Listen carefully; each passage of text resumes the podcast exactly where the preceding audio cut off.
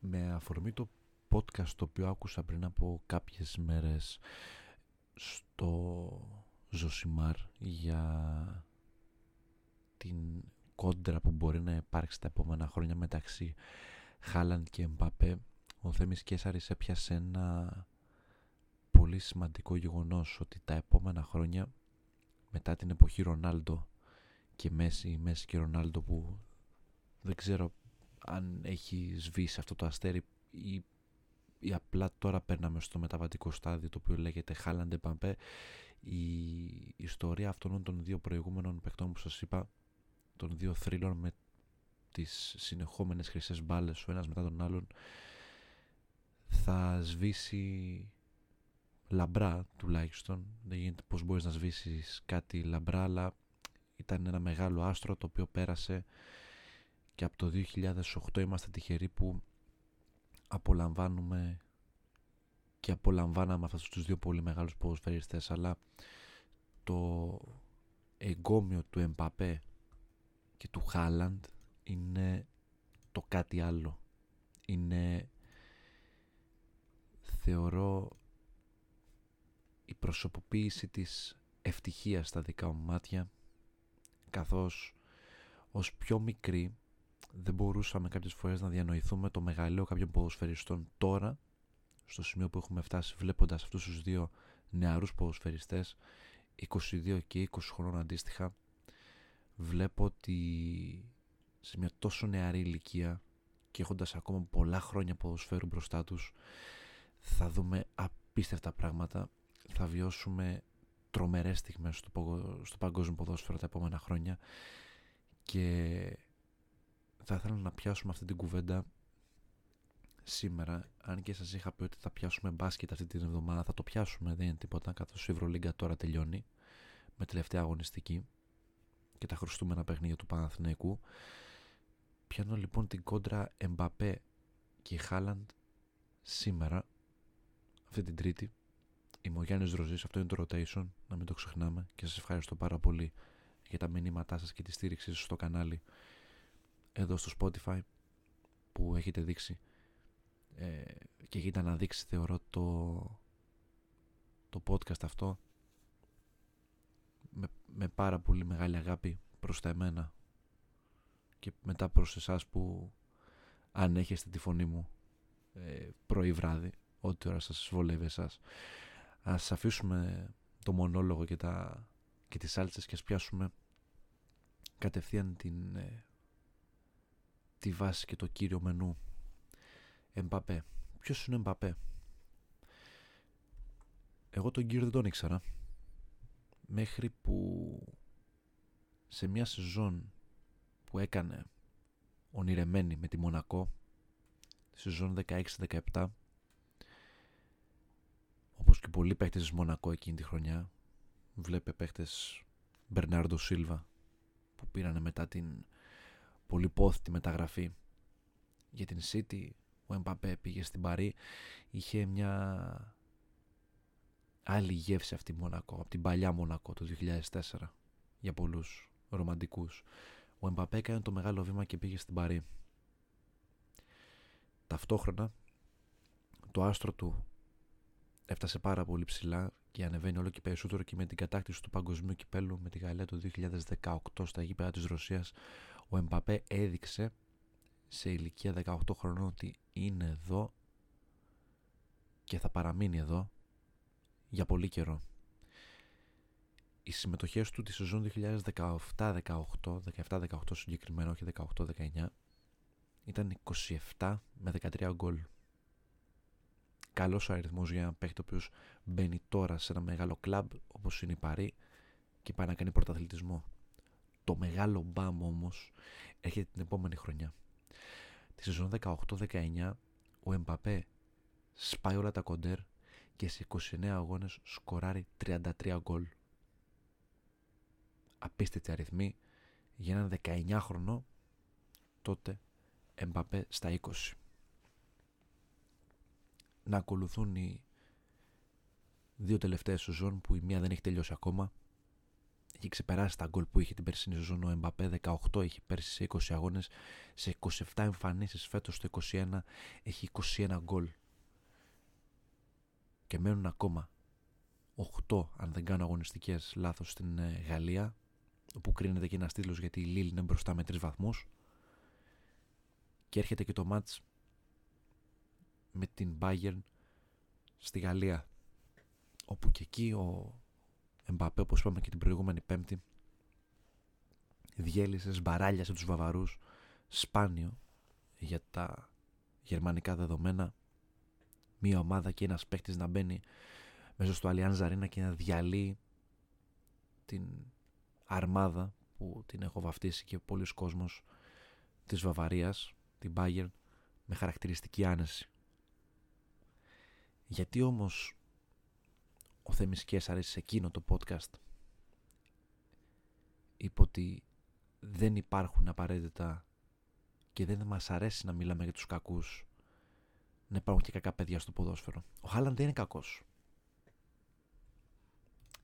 Απλά αυτή η σωματοδομή του, το παρουσιαστικό του, όλα αυτά είπε ότι μοιάζει με τον ε, ε, μποξέρ από το Ρόκι. Τον Τράγκο ναι μοιάζει. Δεν είναι, αλή, δεν είναι ψέμα ότι δεν μοιάζει. Μοιάζει πάρα πολύ. Η σύγκριση που θα μπορούσαμε να τους κάνουμε επίσης είναι ότι πιστεύω ότι τα επόμενα χρόνια που μάλλον κάποιος εκ των δύο ο Χάλαντ σίγουρα από την Dortmund δεν ξέρω αν θα το επιχειρήσει και ο Εμπαπέ βρεθούν και στο ίδιο πρωτάθλημα κάποια στιγμή. Είπε η Μπάρτσα όχι βασικά η Μπάρτσα το ανακοίνωσε φωτογραφίες έδειξαν ότι ο πατέρας του μαζί με τον μάνατζερ του πήγανε στη Βαρκελόνη να μιλήσουν δεν ξέρω κατά πόσο ισχύει, δεν ξέρω αν υπάρχει κάτι τέτοιο στον ορίζοντα, αν ο Χάλαντ μπορεί να ταιριάξει στο στυλ παιχνιδιού της Μπαρσελόνα ή οτιδήποτε άλλο. Ο Εμπαπέ πάρα πολλά δημοσιεύματα τον φέρνουν κάθε χρόνο, κάθε καλοκαίρι, όλο και πιο κοντά στο Μπερναμπέου, αλλά δεν φτάνει ποτέ. Δεν ξέρω αν ε, θα τους δούμε ποτέ και στην Λα Λίγκα, αλλά θα ήταν κάτι το απίστευτο. Ο Χάλαντ έχει καταρρύψει την ποδοσφαιρική λογική κατά με. Γιατί; Την σεζόν που πήγε και πήρε τη μεταγραφή του από τη Μόλντε στη Ζάλτσμπουργκ και το Αυστριακό Πρωτάθλημα, ο Χάλαντ στη Μόλντε σε 25 αγώνες έβαλε 12 γκολ. Το 2018, παρακαλώ, στη μέση της χρονιάς έφυγε για τη Ζάλτσμπουργκ. Κρατήστε το αυτό, γιατί είναι 16 χρονών τότε. Σημαντικό. 16 στα 17. Μετά κάνει αυτή την καταπληκτική πάλι χρονιά. Στη σεζόν 19-20 σε 14 αγώνες στη Ζάλτσμπουργκ μόνο μόνο βάζει 16 γκολ. Πηγαίνει στο Dortmund πάλι στη μέση της χρονιάς και σε 15 αγώνες σκοράρει 13 φορές. Σκοράρει ο τύπος 29 γκολ σε 29 μάτς. Είναι απίστευτα πράγματα αυτά που συζητάμε τώρα ότι για έναν παίκτη όπου σε 29 μάτς σκοράρει 29 φορές δεν αφήνει δίχτυ να πέσει κάτω δεν είναι τυχαίο ότι αυτός ο παίκτης θα πρωταγωνιστεί στα επόμενα χρόνια. Σε 23 αγώνες φέτος έχει 21 γκολ. Προσπαθεί να πάρει από το χεράκι την Dortmund πολύ δύσκολα μόνος του μπορεί. Τον δυσκόλεψε πάρα πολύ και η άμυνα της City στο τελευταίο μάτσα, αλλά είδαμε τα καταπληκτικά στοιχεία αυτού του παίχτη. Πρώτη πάσα, άλμα, ε, τζαρτζαρίσματα, σουτ, υστερεί. Έχει και προβλήματα. Κακά τα ψέματα, ε, οι πάσες που κάνει ε, όταν είναι υποπίεση είναι πάρα πολύ δυνατές. Δύσκολες να τις κοντρολάρει αυτούς που του κάνει την πάσα. Οπότε πρέπει να βελτιώσει πολλά πράγματα. Όταν ε, κάνει κοντρόλ και ανοίγει την μπάλα υπάρχουν φορές που του έχει φύγει η μπάλα και χωρίς να είναι υποπίεση. Αλλά σε αυτό το ότι δεν μπορούν να του πάρουν την μπάλα εύκολα και να του πετάξουν κάτω είναι γεγονός. Μιλάμε για ένα τέρας της φύσεως. Ο Νορβηγός. Στοιχεία θα έλεγα εγώ. Γιουσέιν Μπολτ με Ζλάταν Ιμπραήμοβιτ. Και λίγη μπάλα να ξέρει. Και λίγη μπάλα να ξέρει. Με αυτά τα χαρακτηριστικά για σέντερ φορ θα αφήσει εποχή. Είναι δεδομένο. Δεν καταλαβαίνει τι γίνεται γύρω του να τον βλέπατε στα ματς του Champions League με τη Σεβίλη. Να τον βλέπετε στο γερμανικό πρωτάθλημα πώς τον μαρκάρουν δύο και τρία άτομα ταυτόχρονα και να μην μπορούν να τον πετάξουν κάτω για να του πάρουν την μπάλα. Εδώ ο Ρούμπεν Ντίαθ πήγε να τον εκτοπίσει στο μάτς με τη City και τον πέταξε δύο μέτρα μακριά. Άσχετα που το έχασε. Αλλά τον πέταξε δύο μέτρα μακριά. Ποιον; Το βασικό center back της πρωταθλήτριας όπως όλα δείχνουν Manchester City και υποψήφιος ομάδας για να κατακτήσει και τον ευρωπαϊκό τίτλο του Champions League. Και τώρα έρχεται η σύγκριση. Γιατί να κάτσουμε να τους συγκρίνουμε αυτούς τους δύο παίκτες; Είναι λογικό. Ο ένας παίκτης παίζει με την ταχύτητα. Ο άλλος παίζει με τη δύναμη. Βέβαια, για το ύψος του Εμπαπέ είναι πάρα πολύ δυνατός. Το ίδιο κάνει και ο Χάλαντ. Μόνος στο ύψος υστερεί ο Μπαπέ, αλλά και αυτό το έχει πάρει στη ταχύτητα. Είναι πιο γρήγορος από τον Νορβηγό. Αλλά για το ύψος του. Ο Χάλαντ δεν παίζεται. Μιλάμε για ένα παίκτη ο οποίος μπορεί να διανύσει τα 50 μέτρα ή και τα 100, γιατί τέθηκε θέμα ότι μπορεί να τρέξει από άμυνα σε άμυνα, από ε, περιοχή σε περιοχή, τα 80-90 μέτρα σε λιγότερο από 9 δεύτερα. Δηλαδή, άμα βάζουμε τέτοια θέματα σύγκρισης για έναν ποδοσφαιριστή, για έναν ποδοσφαιριστή, θα μείνουμε με το στόμα ανοιχτό. Μιλάμε για ένα σπρίντερ. Μιλάμε για ένα θαύμα της φύσεως. Μπορεί να μας φαίνεται κακός σαν, σαν πρόσωπο, σαν φυσιογνωμία. Εντάξει, μπορεί να σας φαίνει λίγο, δεν ξέρω, ε, Dr. Doom, Magneto, Lex Luthor, ακόμα και Norman Osborn και ο Εμπαμπέ να μην είναι το Χιλονιτζάκι τελικά, να μην είναι ο Λεωνάρντο και να είναι ο Spider-Man ή ο Superman, οτιδήποτε. Αλλά δεν είναι κακός με την έννοια του κακού παίχτη. Δείχνει χαρακτήρα και θα φανεί και τα επόμενα χρόνια αυτά. Γιατί είναι 20 χρονών. Δεν μιλάμε για ένα τελειωμένο παίκτη που παίζει με το μυαλό του. Η τεχνική του θέλει ακόμα δουλειά. Αλλά η Dortmund δεν μπορεί να κρατήσει το ταλέντο που λέγεται Χάλαντ.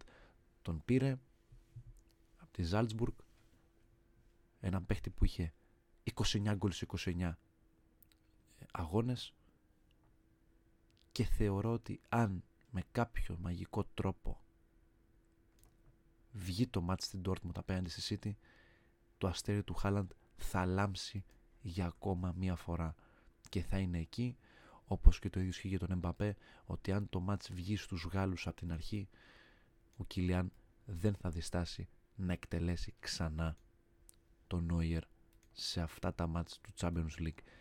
Και εκεί θα φανεί αν αυτοί οι παίκτες μπορούν να σηκώσουν το ηθικό βάρος μιας επικής αντιπαλότητας η οποία μπορεί να χτιστεί τα επόμενα χρόνια γύρω από αυτούς είτε σε ένα πρωτάθλημα είτε μέσα από το Champions League.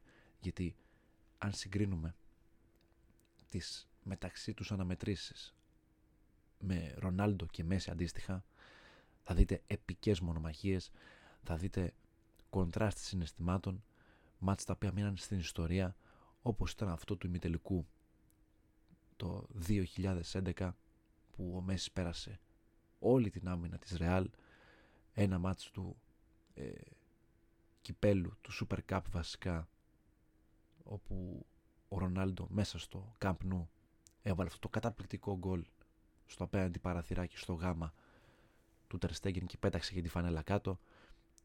Τι να συγκρίνουμε κι άλλο να πούμε ότι ο, ο Μέσι το γκολ που στέρησε για μια αγωνιστική στη Ρεάλ να πανηγυρίσει μες στον Μπερναμπέου με αυτή την επική περιγραφή του Πίτερ Ντρούρι που ο Μέσι έβγαλε τη φανέλα και την έδειξε στους φιλάθλους της Ρεάλ και άλλα και άλλα και άλλα τόσα πολλά.